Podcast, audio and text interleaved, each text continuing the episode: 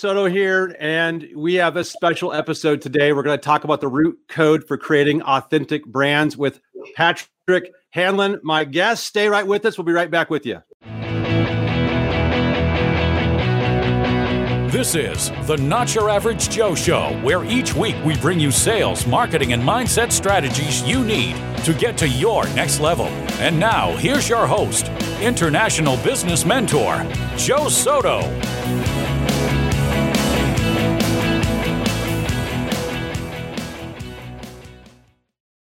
Patrick, welcome to the show. Hey, Joe, how are you doing? I'm great, and I am fired up. This is probably one of the most anticipated episodes I've had. We're about 12 episodes or so into my podcast, into the Not Your Average Joe show, and I'm trying to highlight people that are not average. And you, my friend, are not average. I love your work. I love your book. Let's tell everyone about your books here soon. Um, Thank you. And more importantly, your your your framing and philosophy around branding. And I don't think anyone has helped me think through uh, branding and marketing the way that you have through through your book, through your work, through presentations I've seen with you. And I'm so excited to have you here with the group. So let's talk first. Um, uh, give a little, ba- little bit of background um, on you uh, for everybody listening and everybody watching. Uh, I'll give the the 10 second uh, background, and then I want Patrick to elaborate. Patrick is the author of the book Primal Branding, which is, by the way, I love this cover. It, in, in and of itself is unique. And he's one of the leading global authorities on branding. And so he normally is working with, you know, the who's who of the Fortune 500 out there, and really, quite honestly, some Fortune 50 companies and billion dollar brands. And we have them today. So I want to encourage everyone to ask questions if you're here live with us. If you're not, you'll benefit from some of the Q&A that we'll take towards the end. So Patrick, give us a little bit of background. How'd you come up with this? And maybe a little backstory on you so you can set the frame for the rest of the discussion here. Yeah, I was born in Oceanside, California. Uh, I went to the University of Minnesota. It took me about 20 years to graduate.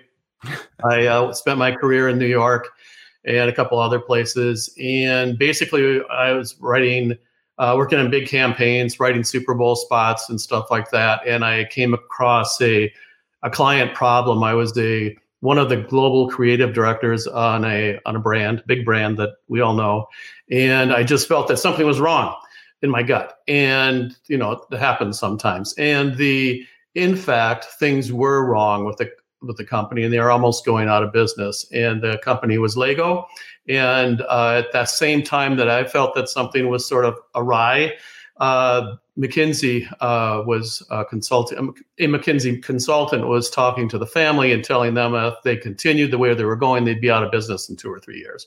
And the wow. basic thing that was wrong with them was that uh, they had become we didn't use this word back then, but they'd become inauthentic. And um, I just felt in my gut that something was wrong. And because I was going back and forth between Billund in Denmark, the headquarters, uh, and to London, where Lego uh, Legoland is, and then uh, San Diego, where the other Legoland is, Carlsbad, um, I had a great scope of the the whole organization. And so I looked at the uh, I asked myself the question, why do we care about some products and services and not about others?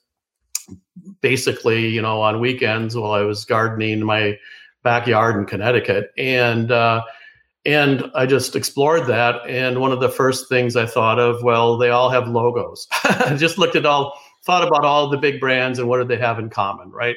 And so they all have a logo, and they all had, well, they had a website um, this is 2001, so it was a while ago. But the um, they also had like yesterday, day before yesterday.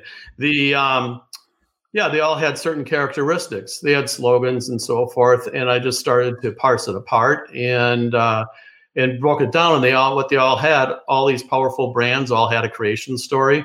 Apple started in a garage, Nike started in the trunk of you know Phil's car uh, and so forth. They all had a uh, some kind of tagline or what I called creed. Uh, think different, just do it. Uh, if you're in the Marines, semper fi, uh, uh, e pluribus unum, right? they all had logos. uh, and which are icons, uh, which go from the flag, the U.S. flag, to uh, to the Nike swoosh, et cetera, et cetera. But the added discovery that I had was that um, icons cover all the senses: sight, sound, smell, taste, touch, and so that sort of helps round out a brand. And uh, they have a special le- lexicon: uh, ice grande, skinny decaf latte, or um, freedom for all. Right? Uh, they have uh, or code or um, uh, if you try to buy a house, you quickly learn that the real estate business has has its own set of words, right? Yeah. And then there's a group of people that are non-believers or pagans. Uh, uh, they were I called them pagans until I got a text from or an email from Australia saying that was politically incorrect, um, and then they became oh. non-believers. But th- for everyone who goes to Starbucks, other people are going to Dunkin' Donuts, uh, IBM, I mean, excuse me, Macs and PCs, yeah, um, and so forth. And then finally, there's the leader. So you wrap, take these, uh, uh, who the leader who set out against all odds in order to recreate the world according to their own point of view, whether that's Elon Musk, Oprah Winfrey, Walt Disney. And so once you put all those seven pieces together, we call that primal code. Uh, we create what we call a strategic brand narrative. And that narrative helps guide everything that we do in terms of uh, reassessing a brand, recreating a brand, launching a new brand. So let's talk about how a now hopefully everybody understood and heard how fast you went through that framework. You went through there's really seven pieces of this code. no, it's okay. So to reiterate the seven pieces real quick, creation story, creed, icons, rituals, lexicon, non-believers, and leader.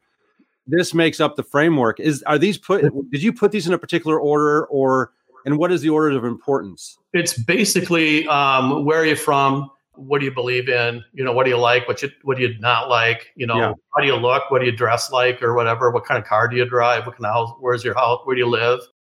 What do you like to do? What do you don't like to do? The way you mm. talk, and then you're the leader. And so I just very colloquially filled in all the seven pieces of code. So it's pretty easy. Uh, the easy for you, I guess so. Yeah. But to ask your answer your question, the it's not that any of them are. Uh, they're all important. That's the yeah. answer.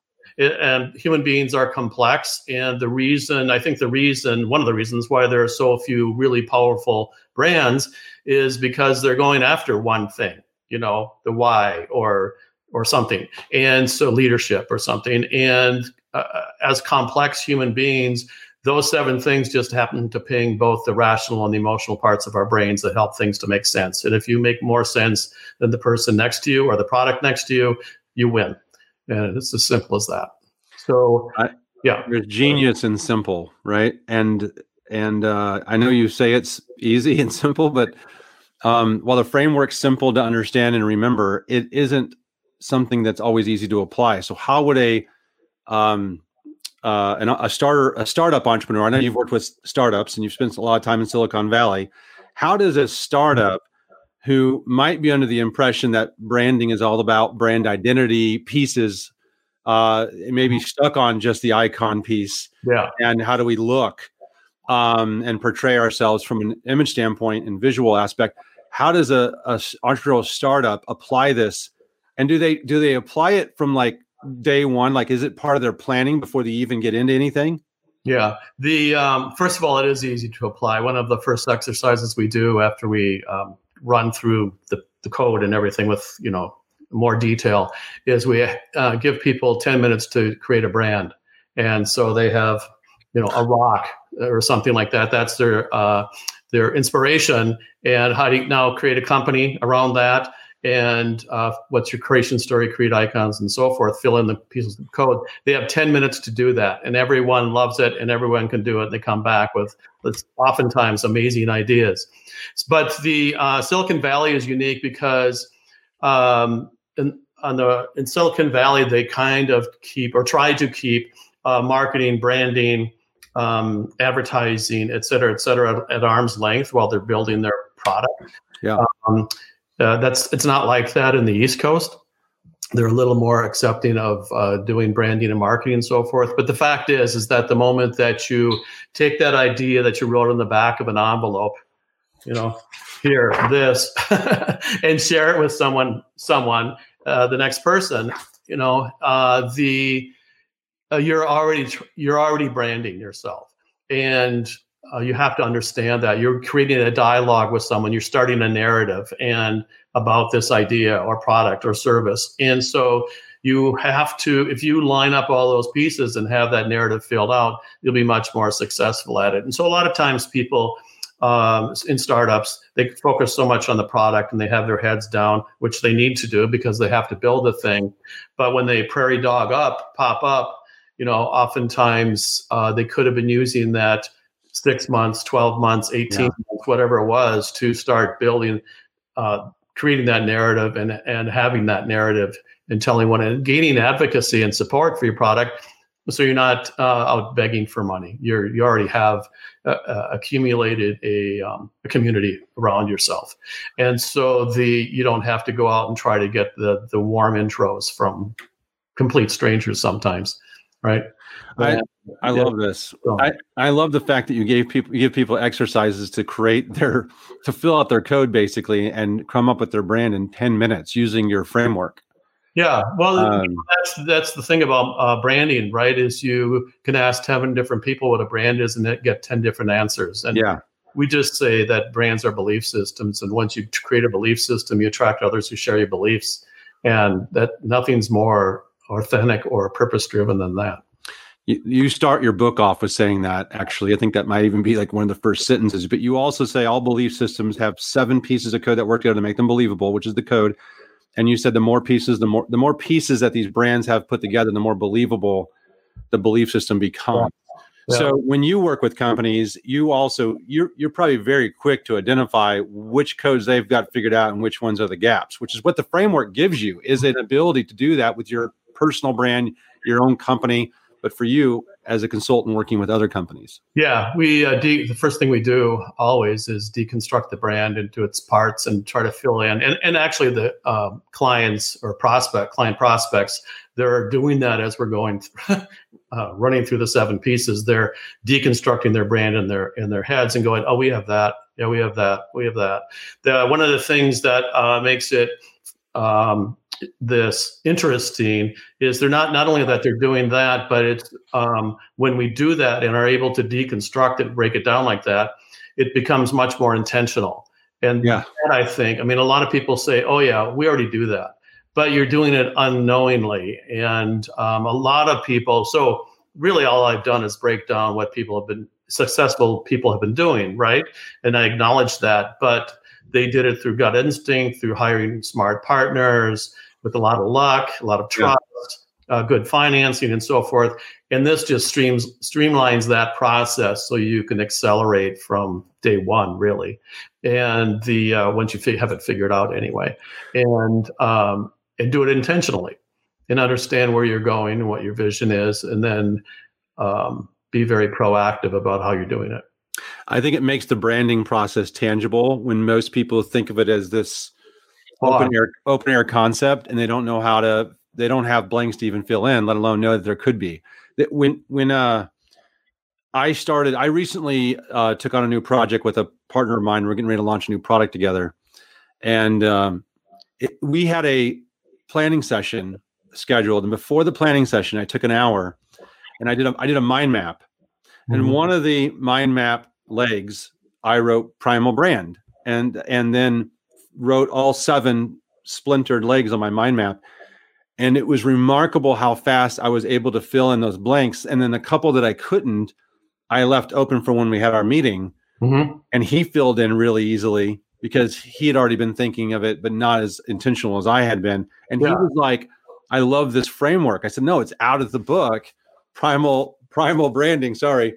Um, and I mentioned to you, I had actually spoken to him before the show when we talked. I actually spoke to this person this morning and he said, I have the book now because that he was the one I was working on this project. Yeah. With. So the speed at which you can do this, this is for everyone listening who's like, my gosh, Patrick works with billion dollar brands. I, I'm, I'm, you know, maybe a uh, solopreneur or I'm a lone digital marketing consultant sitting in my home office, or I have a small boutique marketing agency, or I'm an entrepreneur that is not going to do a billion dollars this year we it, this applies to you and i think what turned me on to your work originally was I'm not Lego or Pepsi or Levi's um, or some of these other brands that you've worked with, but I know this applies to me and it stops me in my tracks to go, I need to rethink just throwing mud at the wall or, you know, kind of just putting myself out there so haphazardly, which is what I've, I'm being completely transparent, I'm just, I feel like I've done.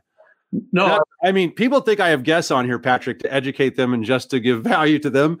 I kind of do it sometimes for selfish reasons, but I feel like if I'm having this issue and I'm struggling with this, maybe other people are. Yeah, I know the feeling. Yes, and the um, uh, yes, before there was a book, the um, I used to talk about this concept um, because in, in CEO circles, president circles, and stuff like that, and the uh, uh, it took a while to get the book out, but the um, and one guy was sitting in the audience, and the minute that I said, "Oh, you can do this internally," this creates internal brands. Also, he, he, he kind of popped up, and uh, he went back to his office that day and wrote out the code just like you did, Joe, and it, he f- formed a culture inside of his company. So he was. Um, when he heard me speak, he was like, I don't know, if two or three million dollar company. It was a uh, tech company, um, and uh, about three years later, he sold it for ten or twelve million dollars, and th- but he kept his stock.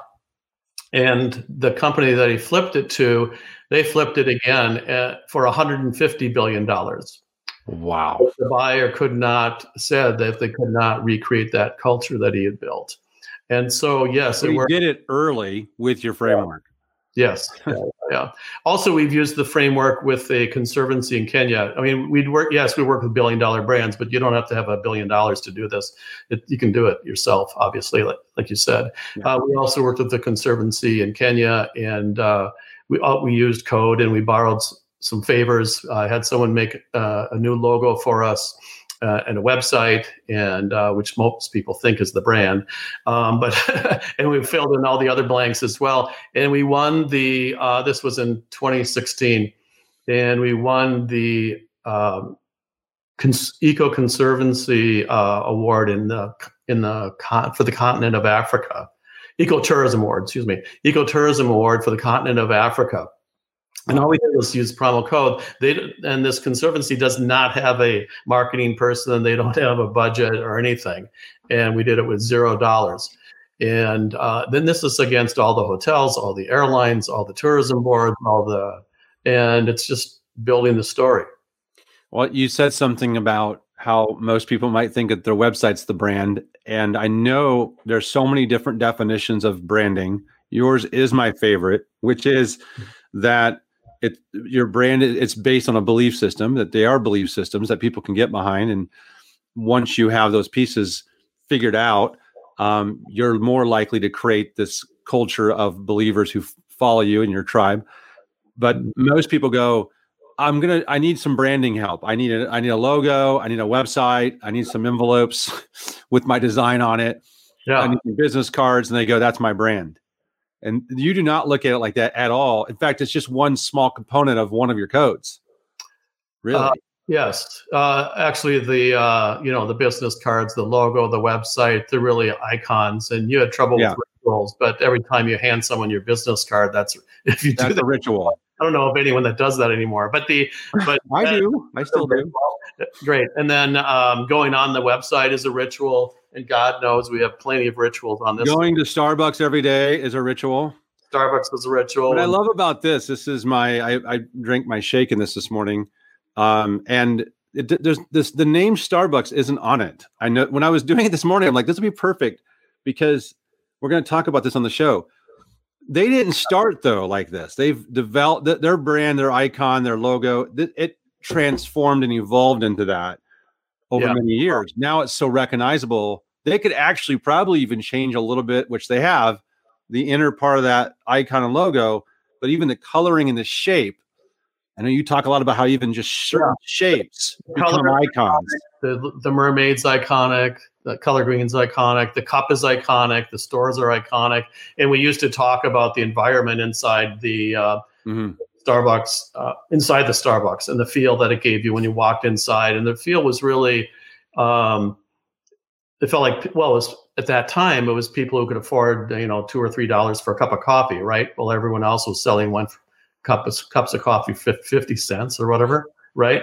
And yeah. so it was a certain uh, type of person that went in there, and someone who could afford that, basically. And so the you were surrounded by people like you, and I actually um, watched as Starbucks spread from uh, Seattle, you know, across to Chicago. I was in Chicago at the time, then moved to New back to New York. And there was at that time when I moved back to New York, so this was a while ago, but there was only one Starbucks. And luckily it was about five blocks away. So I'd hike over there. in New York? In New York, yeah. Oh one Starbucks. And it was on uh, I want to say Seventh Avenue up in the fifties. It, I've it, lived in Manhattan. There is there is a Starbucks literally on every corner. Yeah, yeah. Now, yeah, now, yeah. yeah. yeah a couple months later, there was one in the building. You know, and uh, they just hadn't reached there yet. The tide, the tsunami had not arrived yet. Yeah, tsunami. Yeah. And then you'd you know find one in London, you'd find one in Paris, and there's one in uh, uh, uh in uh, Beijing. You know, there's one on the on the Great Wall.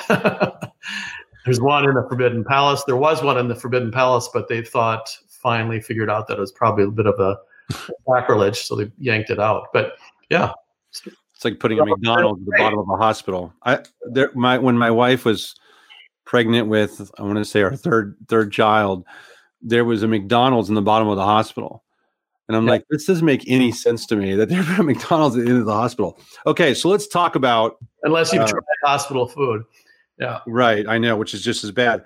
Um, so rituals was was one of the simplest to understand concepts in the book, but one of the hardest for me to figure out how do I apply the ritual with intentions yeah. to my business. So you mentioned a few rituals. There's so many different types of rituals. You um from texting to tweeting and and you know, sc- yeah. you know scrolling on Facebook when as soon as you get out of bed doing selfies. My daughter is, you know, the, the the the the queen of doing little selfie videos on TikTok.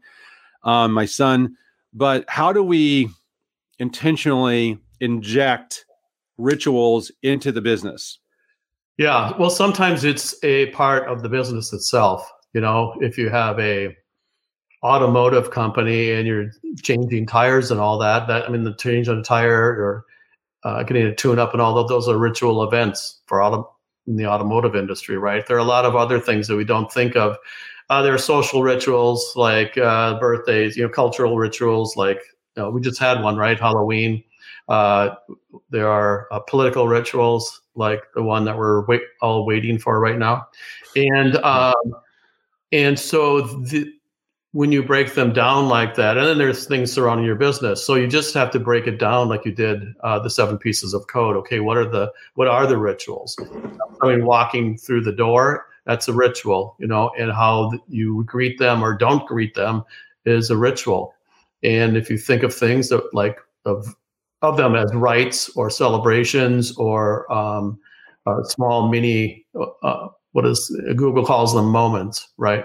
When we're online. And so you can break it down into all those moments and and differentiate yourself that way. I like that. I actually thought of it also as something that when I was doing it for my business, I was trying to think through what do I want people who are following my brand, following me to do? Mm-hmm. And then then that answer could be, well, that do I want? how do I get them to do it consistently so it becomes a rit- ritual? For example, you know, if I maybe if I'm a business, I'm watching, and I'm, and I'm an entrepreneur watching this, maybe it's blogging consistently. Mm-hmm. Or you know, yeah. posting on YouTube because you know you're taking you're leveraging a ritual that's already taken place, which is people are going on YouTube every day. How can you show up to be part of that ritual? Let alone be yeah. one of the people who's participating in it by being consistent with your your content uh, that you're putting out in your content marketing. So that's how, that's part of how I interpreted it. I don't know if I was on the right track or not, but it was. Oh, you are. And all, uh, the other thing I want to point out is all seven pieces are points of differentiation. So yeah. you, your purpose then is to figure out how can you do this. Other people are doing this. How can you do it differently? And once you line up all those seven things, then you are going to be differentiated inherently and um, holistically. And then it's a, it's not just identifying them, by the way, and and then um, producing uh, on them. It's you have to then articulate them and keep them refreshed and and um, updated. What pe- what happens is that uh, companies once they become successful, they kind of lean back. Okay, now we've done our work, and let's reap enjoy the riches, so to speak. And they get a little uh, fat and lazy, and then all of a sudden they become irrelevant. You know, there are three kinds of advertising. There's hey, you uh, were incredible, come buy us now, or you suck. There's um, look at all the different things we made. That's the second kind. And then there's the third kind, which is truly pathetic, which is, hey, we forgot about you. Uh, we ignored you. and uh, please come back, right? Which is the toughest spot to be in. So, what you want to do is understand where you are as a brand and what your assets are, because these are all assets that they're your differentiators. And then you want to keep them fresh and, and pumping and alive and vital rele- and relevant. These are two invaluable lessons for someone to think through. And quite honestly, if they just came into the program right now, I would say you definitely want to rewind the last 60 seconds because what you said is so important. Eh, people ask me every day, Joe, how do I differentiate myself? How do I show up uniquely in the marketplace? And your answer, and the answer is it is this simple there's seven points of differentiation that if you learn these seven points you describe in the primal branding book that you are talking about here with us live mm-hmm. then you will you'll achieve that. And because most people don't have a structure they just it's again that's one of those jack trout wrote was it jack trout wrote the book differentiate or die? Um, they wrote positioning as well which is really good. Um, and i'll come on forgetting the other author i'm sorry. But in, in differentiate or die it still left it hanging as a concept that you couldn't tangibly work out, which you're a framework where you can say, go, here's 10 minutes to go figure out your brand, but you've got seven pieces to help you think it through. So you're, it's almost like deconstructing the Lego. So you can look at each piece individually. Yeah. Makes it a whole lot easier to put it back together. So I love that. And then you hit on then one of the next things that I wanted to talk to you about. My one of my favorite chapters in the book, which was on primal personality because it talks about and, and, speaks to personal brands. You talk about a lot of different ones in there from David Letterman to Oprah and so on. Mm-hmm. And you give examples of how primal branding is is works through for um, for personal brand. But you also mentioned that marketers must use the word reinvigorate mm-hmm. themselves. Mm-hmm. But it's but and I would say and, and I know that's that's a little different than reinvent because sometimes reinvent is you're kind of completely rebrand, but yeah. reinvigorate is how do you keep fresh, like you said, so you don't go stale, so you don't have to advertise we forgot about you when it's too late. So how do how do people do this? How do they reinvent or reinvigorate? Because you actually specifically say marketers. Yeah, well, it's uh, depends who you are. I mean, if you're a marketer and you have a product or service, that's one thing. If you're Lady Gaga or Madonna, remember yeah. Madonna used to change her, switch out her brand, and so did the Beatles and the Rolling Stones and all these other people. Uh, David Bowie. Uh, Yep, exactly. Uh, every what, eighteen to twenty-four months, every time they were putting out a new um, uh, piece of music, and so the that's the one thing. And and how do you keep relevant and stay relevant, maintain relevance, and keep an audience? And if you start to think of your users or customers as an, as audiences, which we kind of have to do these days because we have to, as we're activating each piece of primal code we are dropping those pieces um, as communications, little bits of bits and bytes of communications throughout our media ecosystem. It goes across digital, social, and traditional mar- uh, media, right? And so, how do you what do you put where? And so that's a um, uh, that's what we're involved in right now. So, uh, know, through learning engines and AI, in the sophisticated formats, but the uh, but you can do it on your own as well. I yeah, I think of um, brands that we're all familiar with, like like Apple or Starbucks, and the evolution again of their logo and icons. Yeah. Um, demonstrates their willingness to do what you're suggesting, eh, which is sometimes taking a great risk. I mean, it's not like Coke switching to New Coke and then bombing. It's it's um, how do you like Pepsi freshened their logo up, which it seems risky, but it it worked. It worked for Starbucks. It's worked for Apple, and well, I mean, and and uh, I think people have to be willing to take those risks in their business to stay yeah. fresh and not go stale. How and I'm I mean this is where you come in. Well, people who have high usage like Starbucks, we have if if you go to Starbucks, you're there every day, you know, and you're holding the cup every day. And Apple, you know, I'm on my iPhone way too much, and I'm on a app right now, right?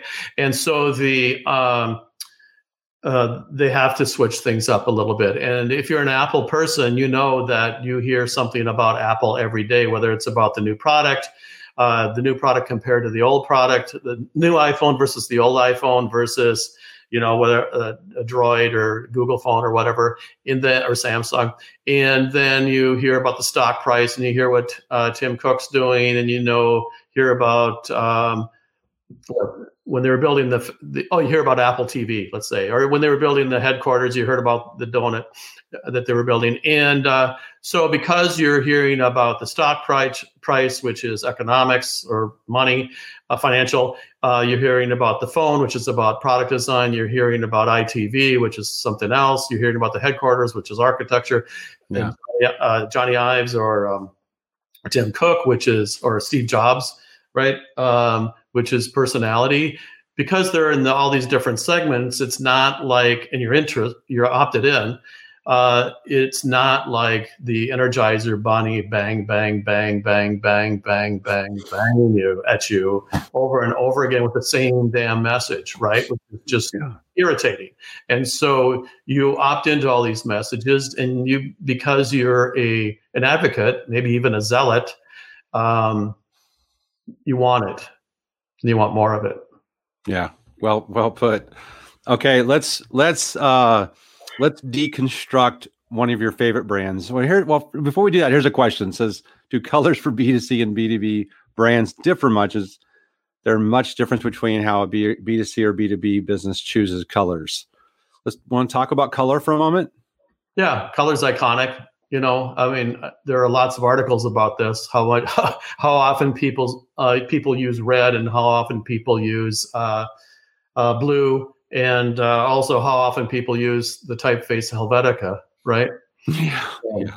Now, color is important, and it's important. I mean, every year, uh, as many of you probably know, uh, there's a new color that comes out, and all of a sudden you see it all over the place in fashion and so forth.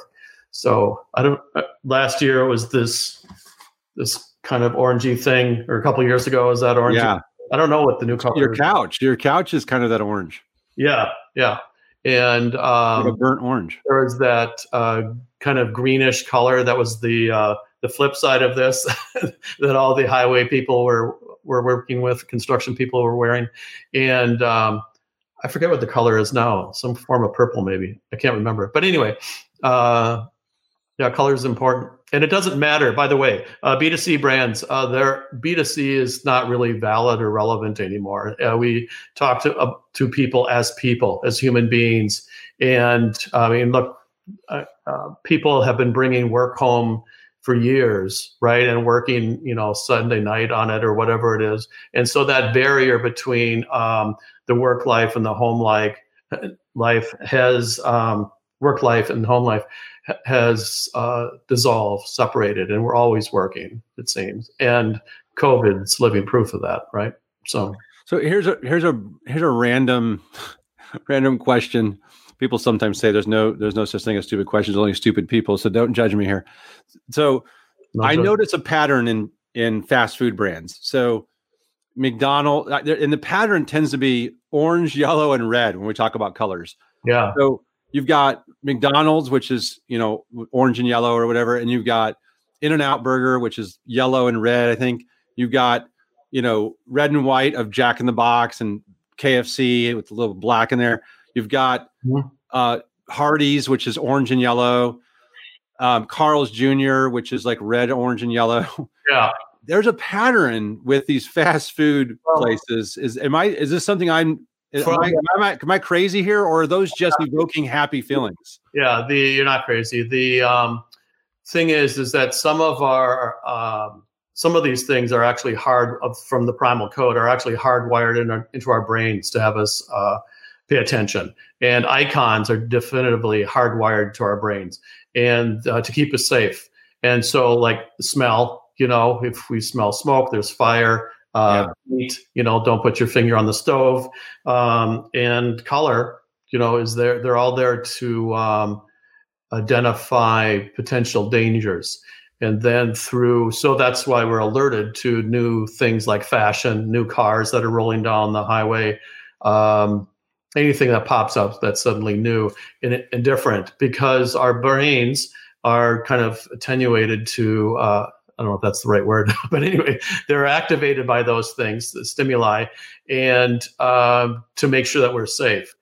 And that's why we rubberneck when we pass accidents because our brains are accumulating all that data as we roll by, so that we don't slowly do ourselves. Yeah, so we don't do it to ourselves. And the um, uh, so the those things are alert us when they're new and fresh and interesting but uh, over time of course our brain understands that it's no danger to us and it starts to become a little bit boring we've seen it over and over again it's boring and so it uh, becomes old and tired and be- and that's how things go from uh, if they don't have a story around it that's how uh, uh, things become a fad i guess yeah this is good stuff. Go away. Brett yeah. says B to H marketing is the new norm. B to human yeah. marketing. Yeah, I love that. Business to human. That's that is everything. I, I, I think sometimes we forget that we're not marketing to a thing. We're marketing to people who have their own interpretations, and we can influence that uh, ethically and persuasively well, if we think through your your framework. These seven, I, I like calling it. I know you call it primal code. Um, my favorite sentence I put this as I keep putting this quote in my promotion of the show was at the at the core of every human being mm-hmm. is the desire to connect. Yeah. These connections are made not just by digital code, but with primal code. So it's more than just doing shows like this to connect with people. Yeah. It's about what do you stand for, what do you believe in, and what are your belief systems that you would want people that would follow you to adopt or be a part of. I mean, this is um yeah, this is really I mean, there's this is layered in all of your your your concepts, but most certainly in the non-believers side. Well, we're hardwired to connect with people, and yeah. so that's why isolation or being alone, you know, has been a a form of punishment, right? that's what makes this uh, um, uh, sequestering and quarantining that we're going through now so ugly for some people is that uh, some people are are literally alone and uh, in a small little cube in Manhattan or somewhere in their apartment or LA, and they uh, can't interact with others like they might have if they were going to the office, which they're no longer doing. Most people. Well, and you told me that you, uh, you know, you basically Minneapolis is a hub for you. Yeah, I love everything about Minneapolis except for the fact when they sometimes beat Iowa in football, but that's just me. from Iowa, so it's the only beef we have with Minnesota. I love Minnesota otherwise. Uh, and this is in a restaurant down there in Lakeville. Um, so I try to get back when I can. But I love the fact that you said when we were first talking, you said, Joe, I normally go back and forth between San Francisco and New York. A lot of my clients are in these different places and or or Paris. I think you said. I think it was the, you travel the world. Yeah. But but because of quarantine, because of the pandemic, because of the 2020 craziness, uh, you're doing more things like this to to kind of spread spread your word and and uh, your work on primal branding and, and taking on shows and virtual events. And so I really appreciate this. I have one more thing I want to touch on. Are you okay if we go a little long here? I'm okay. Yeah. Okay. Good. Remind me uh, to mention the fact that uh, people who are interested should go to emerging.primalbranding.co, not .com, but .co, like company, um, because we have something special on there that they might interest uh, be interested in to follow up on. Okay, so, so it'll show up in your comments and here on the screen. That's correct. That's it. Yeah. Okay. Perfect. Yeah. Bingo. Yeah. And if you're listening, we'll make sure to put this in the show notes so you can click on the link and go to it as well. So it's emerging.primalbranding.co. Um, awesome. Thanks for sharing that. In uh, in the book, one of the seven pieces of code is lexicon, the mm-hmm. words and language that we use. Every community has its own words, you say. Yeah and most and you gave a great example of that with starbucks i mean they invented a whole new language around ordering coffee yeah um, i always say that if my my father was alive there would be two things that he would be completely shocked by which was that we pay this much for coffee because he passed before Starbucks hit the wave. And number two, that we pay for water. That's a whole other subject. yeah. Um, Yeah. Because we, we're paying for bottles of water now. Um, how do we come up with our own language? How do we come up with our own lexicon? How do you come up with words that you can own? And there's a, I think there's a, there's a, there's a part of creativity has to go into that that people may feel like they're a little helpless in. Like, wait a minute, am I creative enough to come up with my own languaging around my brand and make that part of how someone talks about me and those words are unique or that language or that style of communi- communication that builds community is unique to me. Yeah. Well, some of it's inherent. I mean, if you're uh, in soccer or something and you are uh, playing it and you're creating a team around that, uh, soccer has its own language, right? If you're building code, that has its own language, right? And uh, if you're in the insurance business, that has its own language and so forth. So every industry category has its own language. And the uh, so if you're creating a company within that industry, you may use um, the same terms of art or you may use different ones. And i think that we experience this when people switch jobs. They spend the first week or month or, or longer uh, at their new employment uh, learning all the words that everyone else kn- knows. And also learning not just the words uh, that help them do their jobs but also the jokes and the anecdotes that everyone else is laughing at uh, because they want to fit in to that culture to that community. Great, great example. And uh, it's uh, it's the HR's job really, or everyone's job really, to understand that as people are coming into their community, they're complete strangers. I mean, they're outsiders, right? And so, if you want to be warm and welcome them into your community, you have to help them figure out the words. You have to help them figure out the jokes and everything else. And it's a transition. And so, one of the ways that people have been using Primal, by the way, is helping um, veterans um, re-engage in the civilian community because they are coming out of the military they're coming to the civilian world and by the way the words are not the same It's changed. Yeah. everything's different and so uh, i don't want to go down that rabbit hole No, and you hear a lot of people in the military sometimes will bring their language to pop culture or to their friends and family, and they're and they have to remember this isn't they're not talking to their uh their peers, their you know their the, the, troop peers. Okay, so your book, just one more time, Primal Branding, and Jamie just says I'm enjoying the book. I realize it was signed by him, which means she probably bought it on a used bookstore, and I, I think she might have bought your hardcover hardcover scary version. Um, Jamie is a uh, runs run does a she's the solar she is Jamie Green the solar queen out of uh, Northern California. I know Jamie. Really? Um, she's in the Bay Area. But question for you: yeah This book is required reading at YouTube. What does that really mean? oh um uh, just write it on the solar queen the um yes uh, There's, there's the book. there's a small cottage industry of people who uh, go to YouTube and become um, uh, what do they become? They become certified YouTube uh, you, uh, producers, and Yeah. Uh, one of them, um, he and I were sitting on this couch and we did a video for him and uh, together. And then I don't know, a couple months later, he said, "Hey, I'm at, I'm at YouTube and they're uh, talking about your book, teaching your book." And so, long story short, um, Rachel Lightfoot uh, at Google YouTube, uh, her task was to understand why all the high volume audiences, um, what was it about these uh, videos? What did they have in common that produced such high numbers, uh, high views, audience views? And so she um, looked around and did some investigating and stuff. She read Primal Branding, and then she realized that uh, uh, she couldn't beat what was in the book, and so she just made that required reading.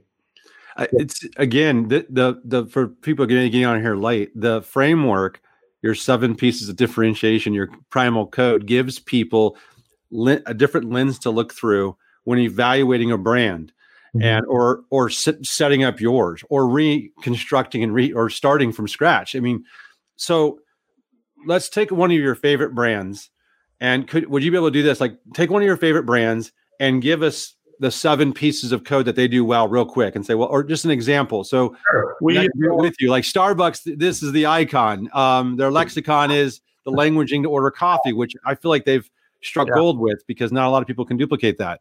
so I mean, I walk into Dunkin' Donuts and I'm ordering a, you know, I'm using Starbucks language. That's how bad it is.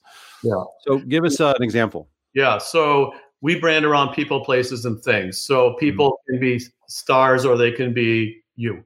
Um, places are, um, you know, the differences between um, Brooklyn and um, LA, you know, Santa Monica or something Yeah, like that. destinations. You talk about that in one of your chapters.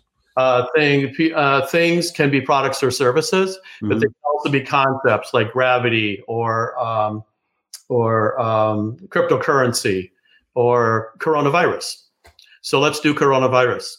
Okay. Well, the problem with coronavirus was that a narrative did not form around that that was absolutely solid in time, and or it was denied, right? And so uh, the creation story, where where did coronavirus come from? Well, it came from Wuhan, China, right? The Yeah. create is, uh, I guess, I'm going to kill you. Uh, the icons are the that uh, plastic toy-looking kind of Yep. That they keep showing. Yep. That we all know and recognize, but also the face masks, right? Also, um, Ah, the death counts um, are iconic. Um, what else? I guess if you, I haven't had coronavirus, thank goodness. Doc, uh, Dr. Fauci is iconic now. He's he's iconic. Um, the, uh, the oh the long swab is iconic. Yeah. Uh, so there. Oh, thank you. Yeah, well done. Um, so uh, all those things are iconic. The maps, those, those are iconic. Yeah. Um, there are probably some other things.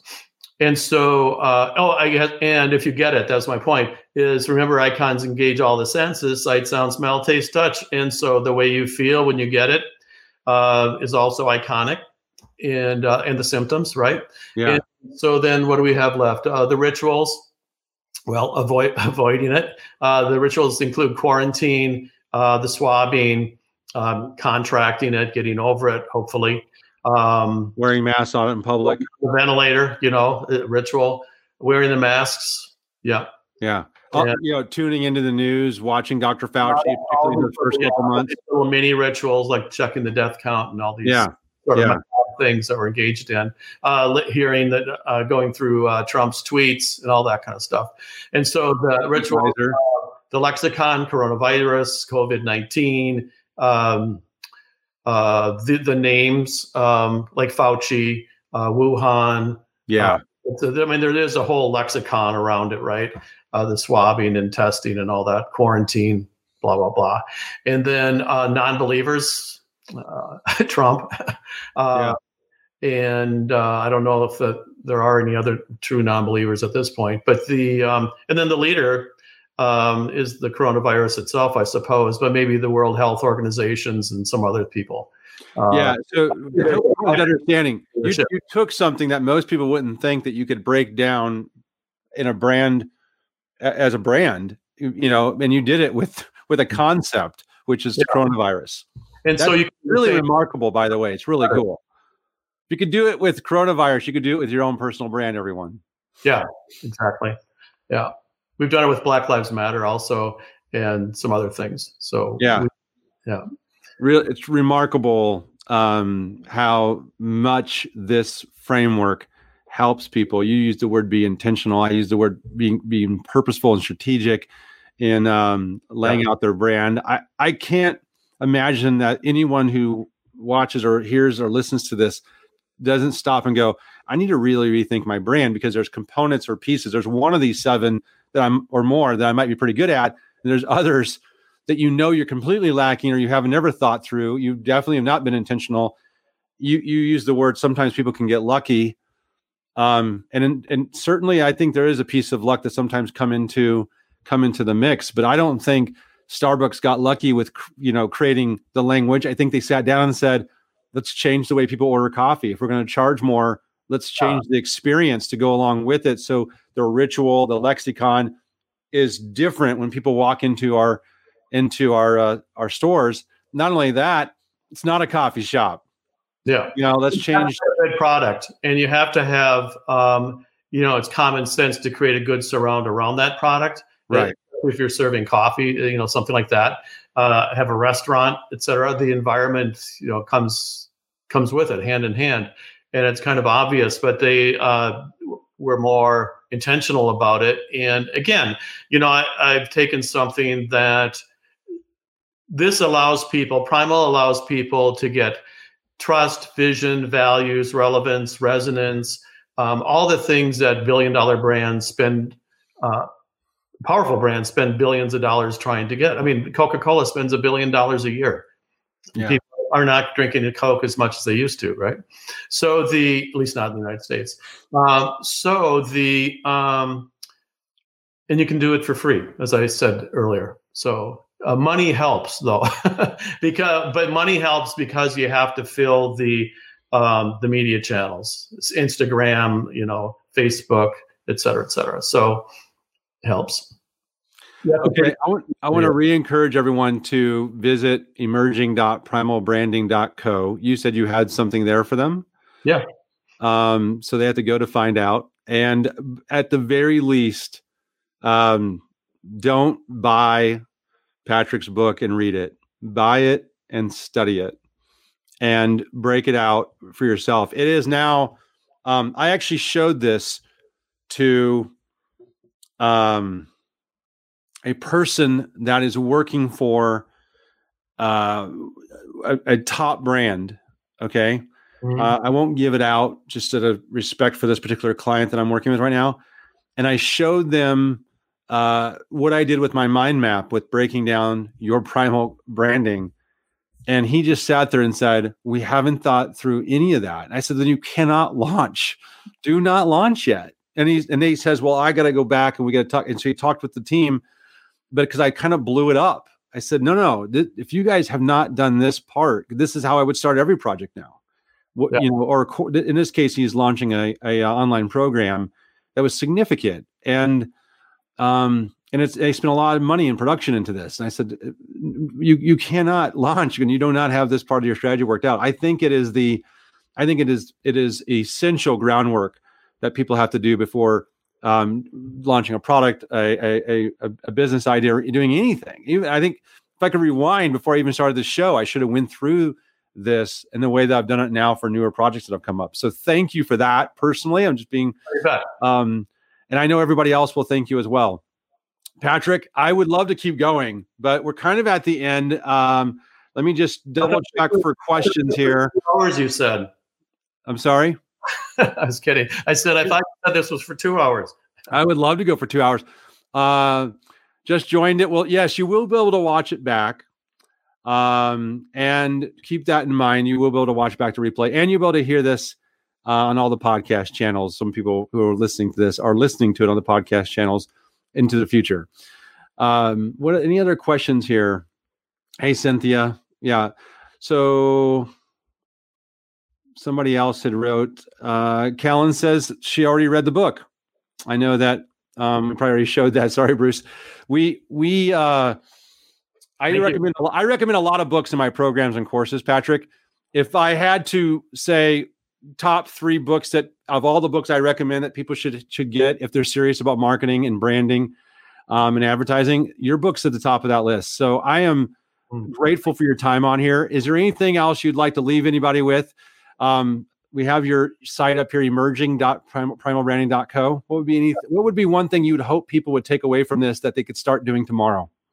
Oh, well, I would I would hope that people are inspired enough about um, themselves uh, to be able to take these pieces, uh, de- work to get, work out your narrative, and make sure that you uh, remain relevant and essential in whatever you're doing.